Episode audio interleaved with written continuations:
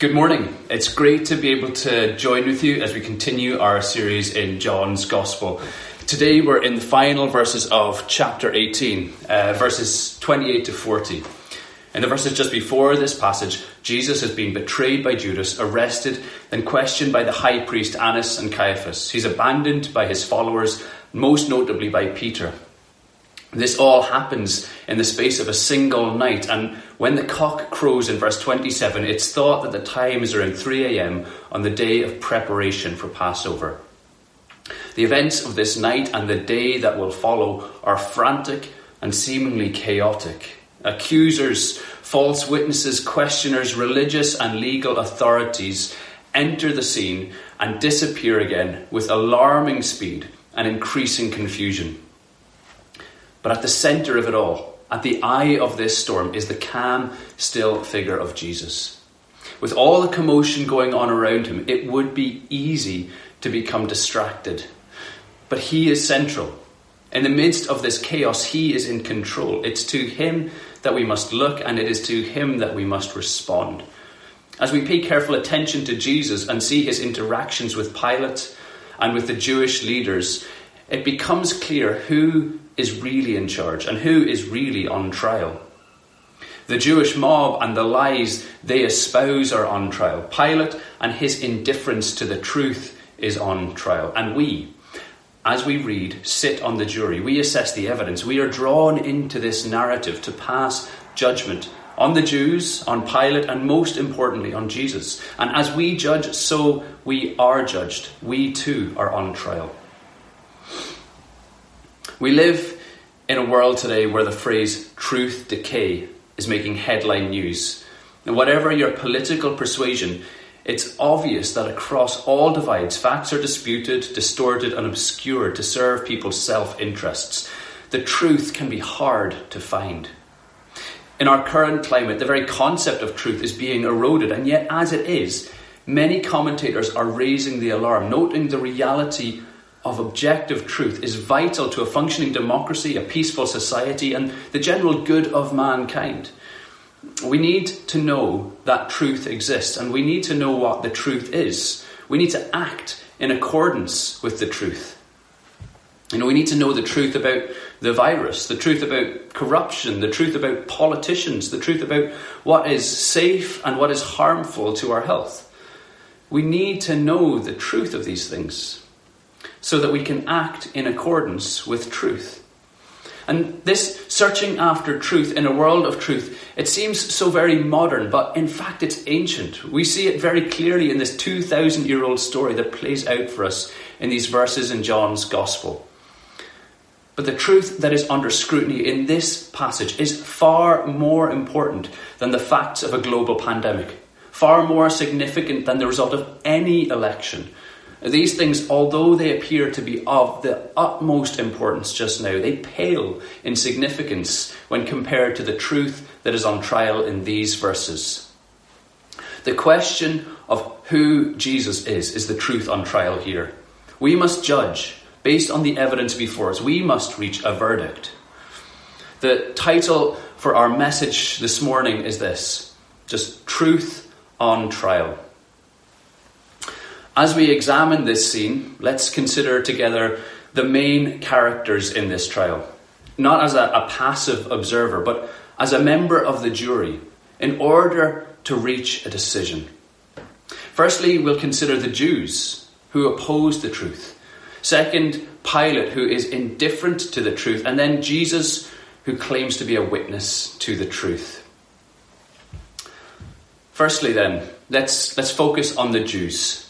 The Jewish leaders, very early on Friday morning, it would probably have been before sunrise, rush Jesus to Pilate's palace. It's the day of preparation for Passover, a hugely important day, a day with great religious significance for the Jews, and they have much that needs to be done. And they're up against the clock. So they're in a hurry to remove Jesus, this obstacle to their religious observance, as quickly as they possibly can. They see Jesus as a problem to them being able to keep their festival day in accordance with their tradition. And not only is he a threat to this Passover, he is a threat to all Passover days, all religious festivals, all traditions that they hold so dear, so they want rid of him. So intent are they on keeping to the tradition of Passover that they have entirely missed its point. A ceremony that should be about God's sovereign rescue of them from slavery has become a day marked by self righteous religious rule keeping. So they stay outside Pilate's palace in order to avoid contact with the Gentile and so become ceremonially unclean. They don't want to disqualify themselves from participation in the upcoming feast. They are so obsessed with their external appearance, their ritual purity, and they completely ignore the rotten decay of their own hearts. The hypocrisy is astounding. At the same time as thinking they are clean and trying to maintain their purity, they are plotting the downfall of an innocent man, conspiring to have him brutally tortured and murdered. They are proving themselves to be every inch the whitewashed tombs that Jesus accused them of being in Matthew 23 27. Beautiful and clean on the outside, but full of the bones of the dead and everything unclean inside. Blind to this truth, blinded by their tradition, the Jews take Jesus to Pilate to pressure him to carry out the sentence that they have already decided that Jesus should face. They come with force and with passion, but they come with absolutely no evidence of wrongdoing and no clear charges. When asked by Pilate why they have brought Jesus to him, they retort, If this man were not doing evil, we would not have delivered him over to you. This response of some generic evil that Jesus has apparently done shows just how flimsy their case is. Yet the force of vitriol behind it is so strong that the case proceeds regardless. The Jews wanted Jesus dead, so they took him to Pilate in order to have him killed. We see this in verse 31. They could not undertake this execution themselves. The Roman state had removed this function from them. Having said that, it didn't prevent them from stoning Stephen in Acts 7, for example. So perhaps there was another law on their mind also that prevented them from killing Jesus. Is it possible that again it was the law of ceremonial cleanliness? They knew they could not come into contact with a dead body and still eat Passover. It seems there is a cold clinical precision in the Jews' conduct. They are calculating their every move to dispatch this innocent man as swiftly as possible without having to do the dirty work themselves. But there is a deeper reason, unknown even to the Jews, that they have taken Jesus to Pilate. They are inadvertently fulfilling God's plan. This is God's sovereign plan in action. Verse 32, more than any in this section, shows us that Jesus is in control of where he is and what is happening. We are told the Jews bring Jesus to Pilate in order to fulfill Jesus' own words, the words that we read in John 3:14 when he tells us he must be lifted up to die. The Jews, if they were able, would have stoned Jesus. Only the Romans lifted people up to crucify them. The Jews are utterly blind to this truth here, and yet God is able to use them, even in their blindness and opposition to Him, to bring about His own purposes. If we're to sum up the Jews in this section, we would say that they are both blind to the truth and opposed to the truth. Let's now turn our focus to Pilate. He is the, Roman governor of Judea. He's a weak man, a crowd pleaser. He is someone who is curious about the truth, but not convicted by the truth. And we will see he is ultimately indifferent to the truth. When the Jews bring Jesus to him, he responds as any judge should by trying to establish the facts of the case. But very quickly, he is shown to be weak. He plays by their rules by going outside to meet them because they have refused to go inside. The power is clearly in their hands in this exchange. The baseless charges brought to him by the Jews should have been enough for him to throw the case out there and then. But he hesitates. He entertains the crowd they intimidate him, and he is too weak to stand against them. So he goes inside to question Jesus in verse 33. Pilate has one question that is pertinent to this case Is Jesus a king? And one that is pertinent to absolutely everything. What is truth? Although Pilate probably misses the significance of this second one. As Pilate questions Jesus about whether he is king in verse 33, Pilate quickly demonstrates his ineptness and his ignorance, or rather, Jesus does with his response in verse 34. He shows that Pilate really doesn't know what he's talking about. He's simply regurgitating what he has heard from the crowd, the Jewish leaders. There is a back and forward between Pilate and Jesus where Jesus clarifies the question and clarifies our understanding of who he is. But Pilate seems to be none the wiser. Pilate doesn't really understand the question he is asking, and even still, he manages to come to a partially correct conclusion about Jesus in verse 37, where he declares that Jesus is a king. He hears Jesus say that he is a king who speaks truth, and then Pilate utters the second of his two notable questions in this section What is truth? This one asked with no expectation of a response. It's fascinating to observe Pilate's behaviour and his words that surround this question, though. It's a, a, question that seems to imply that there really is no such thing as truth, no objective, solid truth. It's all relative. But on either side of this unanswered question, Pilate makes two true statements about Jesus. In verse 37, as we've seen, he calls Jesus a king, and in verse 38, he declares Jesus innocent. So Pilate, he does believe in truth, he expresses it, and yet we see his tenuous grasp of these truths in his actions that follow. While he may think that Jesus is a king and while he may know that Jesus is innocent, he still proceeds to hand him over for execution. The truth does not dictate his actions. He is indifferent to the truth. Although he knows the truth, he does not follow where the truth leads. His actions betray his indifference. And in his final act, in this passage. Pilate does something unthinkable, something that shows a shocking level of callous indifference. He offers up a trade Jesus for Barabbas. He doesn't care what is true, he cares what is popular. Pilate is a crowd pleaser who is indifferent to the truth. Now then, let's turn to the central figure of this trial. In a trial marked by miscarriages of justice, hypocrisy, and slander stands Jesus. He is the only one in this scene that stands for truth and has clarity of purpose. The Jews had a purpose, but were blind to the truth. Pilate caught a glimpse of the truth, but he was morally rudderless. Jesus is utterly different. He is the only one that truly knows truth, speaks truth, and acts in truth.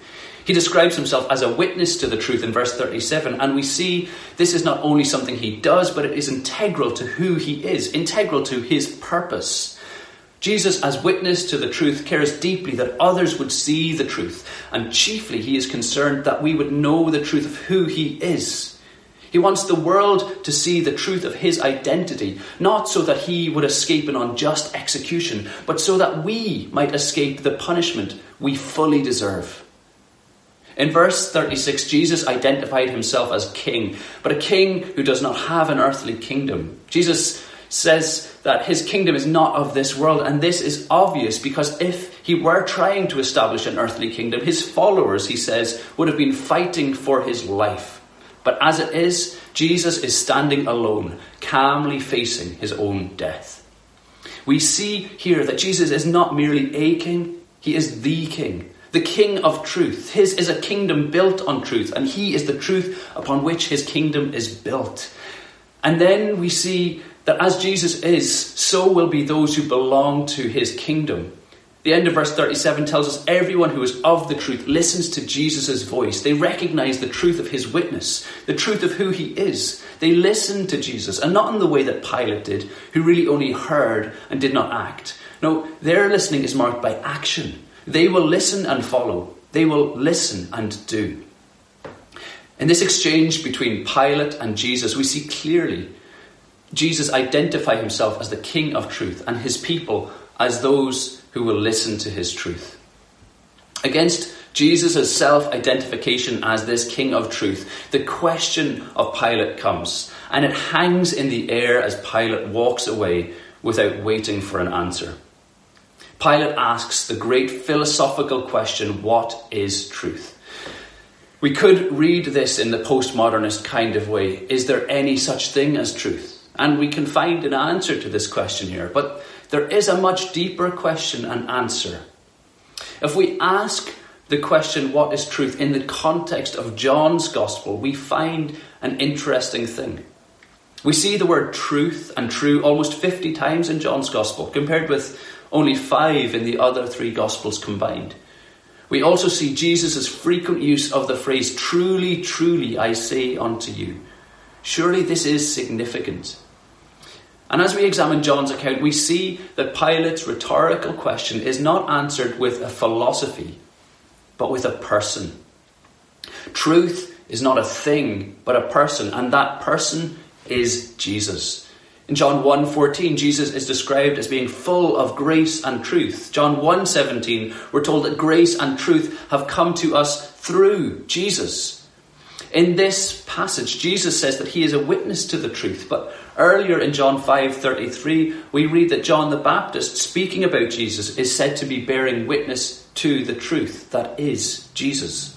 In John 8:32, we see Jesus say, "If you abide in my word, you are truly my disciples, and you will know the truth, and the truth will set you free." Jesus is the truth who sets people free. And finally, we see the most famous of Jesus' truth statements, where he clearly identifies that he is the personification of truth that he has been bearing witness to. John 14, 6, Jesus says, I am the way, the truth, and the life. No one comes to the Father except through me. It's clear that Jesus is the answer to the question that Pilate asks, but sadly, he never sticks around long enough to grasp this truth. We also see the truth claims that Jesus makes is a divisive claim. The truth that Jesus claims is an exclusive truth. He is the way, the truth, not simply a truth. And the truth that Jesus presents us demands a response. The Jews opposed the truth of Jesus. Pilate was indifferent. How will you respond? Let us close by bringing some of the points of application in this passage into focus now. As we have looked at truth on trial in this passage, it is clear it is much more than an interesting historical event. It is current. It is a trial that plays out in all of our hearts and lives today. What will we do with the truth claims of Jesus? The questions that this passage forces us to ask ourselves are these Am I opposed to truth? Do I know the truth? Does my knowledge of the truth affect my actions? It's sadly possible to look Christian, to have a religious facade and yet be blind to the truth. And nothing blinds us to the truth of Jesus quite effectively as ritual religion. The Jews in this passage are a classic example of this. You may have been going to church all your life, but have you ever really seen the truth of Jesus? Have you heard his voice? If not, pray to him today to open your eyes so that you might see the beauty of his truth. It's also possible to know the truth to be intellectually convinced of the truth and yet remain indifferent. This can happen in degrees from the traditional churchgoer who has heard the stories of Jesus a million times and yet their heart is not moved. Their affections for Jesus are cold and their lives are unchanged. They are indifferent. This is also a danger for genuine followers of Jesus. I know the danger in my own life of knowing the truth of who Jesus is, knowing his love for me and his desire to do me good, and yet so often I live in direct disobedience to what he tells me to do. Even knowing and loving Jesus, I can live in ways that show I am indifferent. And this is something that I need to repent of every day as I hear the voice of Jesus calling me back to his truth. Perhaps you're listening to this today and you're not a Christian. Perhaps you would call yourself an atheist or agnostic at a push. Can I challenge you to ask yourself why? Is it because you are opposed on principle to the truth claims of Jesus? Or is it maybe because you are indifferent to them?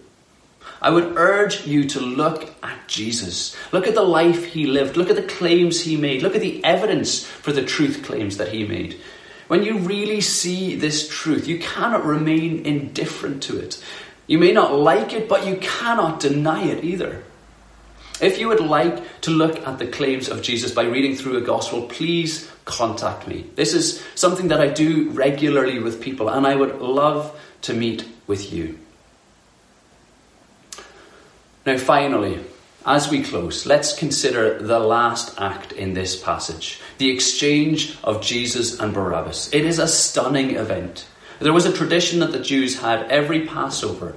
A prisoner would be pardoned and set free. Pilate has both Jesus, Jesus Christ, and Barabbas, who was also called Jesus, in his custody. One guilty, one innocent. Barabbas was a terrorist, a murderer, a robber. Jesus was innocent of all crimes, and yet this exchange is proposed and this exchange takes place. Jesus Christ takes the place of Barabbas. The punishment that was designed for Barabbas was given to Jesus. The cross that was made for Barabbas was given to Jesus. The cross that he should have been nailed to, Jesus is nailed to instead. The innocent exchanged for the guilty. If you have recognized the truth of who Jesus is, if you have heard his voice, if you have called him your king, you will know that you are Barabbas in this story. You are the one who deserved death but have been given life. You deserved condemnation but have received a full pardon. You deserved hell, but have received heaven. This is the truth of who Jesus is for us as Christians. 1 Peter 3:18 says, "For Christ also suffered once for sins, the righteous for the unrighteous, to bring us to God." I pray that you would encounter this truth today. Father God, we just thank you for the truth of this passage. We thank you for the truth of your word. We thank you for the truth of who Jesus is. That he is the one who was willing to take our place, to take the punishment that we deserved, to suffer the indignity of death on a cross, so that we might be brought to you. We pray that you would open our eyes and soften our hearts this morning so that we might see this truth and that we might love you, the one who is the way, the truth, and the life. Amen.